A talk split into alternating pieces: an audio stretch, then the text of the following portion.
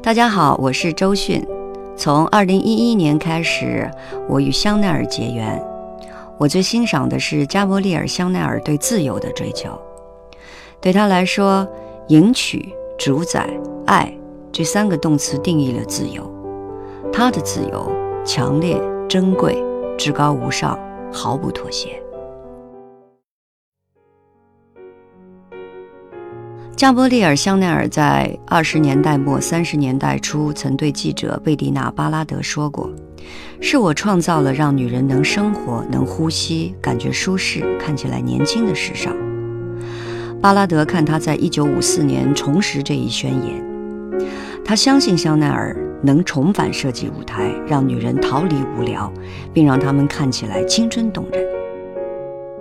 而当他在一九五四年发布他的回归之作时，他已经七十一岁高龄。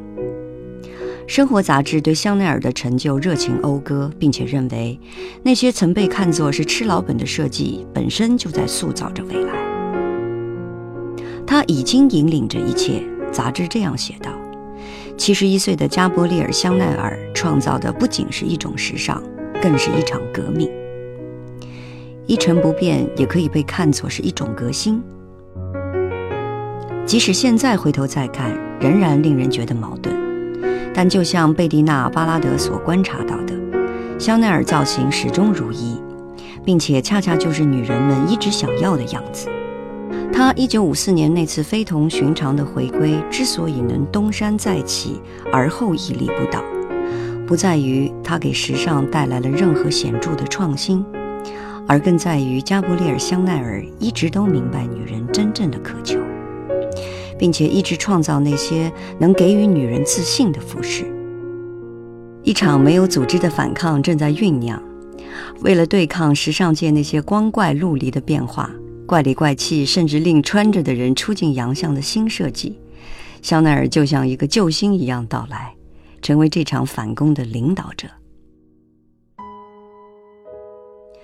能够引起共鸣的香奈儿设计，是一种在淡然端庄之下透着帅气的衣着风格，同时又保持着创作者的女性化意念。正如他在二十年代也曾吸取西敏公爵衣着元素为灵感，在他之前还借用过卡博男孩的。香奈儿得心应手地为中性气质加上了感性的装饰，这不是一种女性主义时尚。它甚至不是时尚，因为它坚持着一脉相承，但却有着一种不羁的释放。服装的优雅在于行动的自由，这是香奈儿女士常挂在嘴边的一句座右铭。她将这一哲学实际运用到了她的经典外套上。丝绸衬里在下摆的接缝处缝一条细链，来营造完美的对称和垂坠感。香奈儿将每一件外套都设计得极为合身，又可以让女人们随意摆动手臂，或者把手插进悉心安置的口袋里。有些是针织面料，舒适的就像是对襟开衫，令人联想起她在第一次世界大战期间的设计。还有一些是斜纹软呢，就像她从西敏公爵那里借用的衣服一样柔软舒适。将英国贵族式格调和典型的巴黎式风雅糅合为一体，再一次彰显了它著名的英伦格调。就这样，香奈儿外套在五零年代涅槃重生，装饰着罗缎滚边和镀金纽扣，纽扣上还雕刻着那些著名的象征符号，有时是一个狮子头，代表他的星座；有时是一朵山茶花，代表他最喜爱的花朵。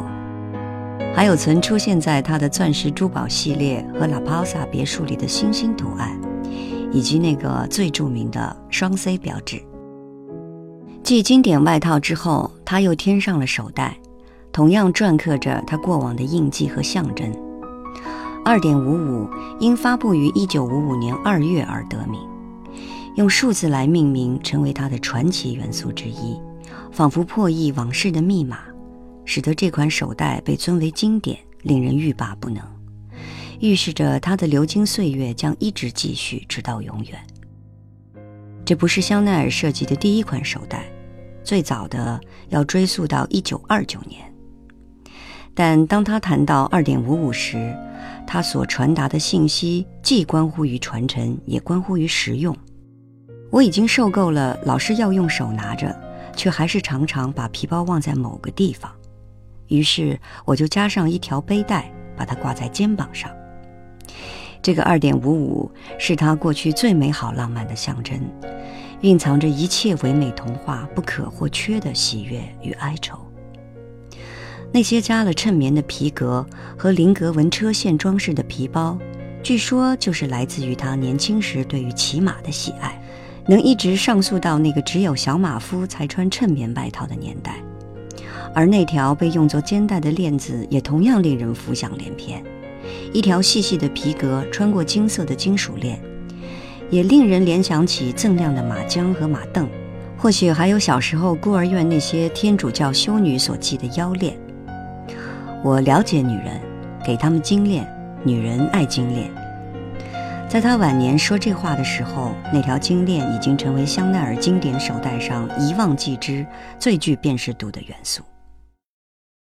我经常会穿着香奈儿的外套，无论是在工作的时候，还是日常生活里边，我总能体会到行动自如的惬意。二点五五手袋对于我而言更有型。我想很多女孩都想有一个二点五五手袋，然后我猜测，当她们越来越懂得香奈儿的时候，她们也会想要去拥有一件外套，因为那是为自己而选择的自由之一。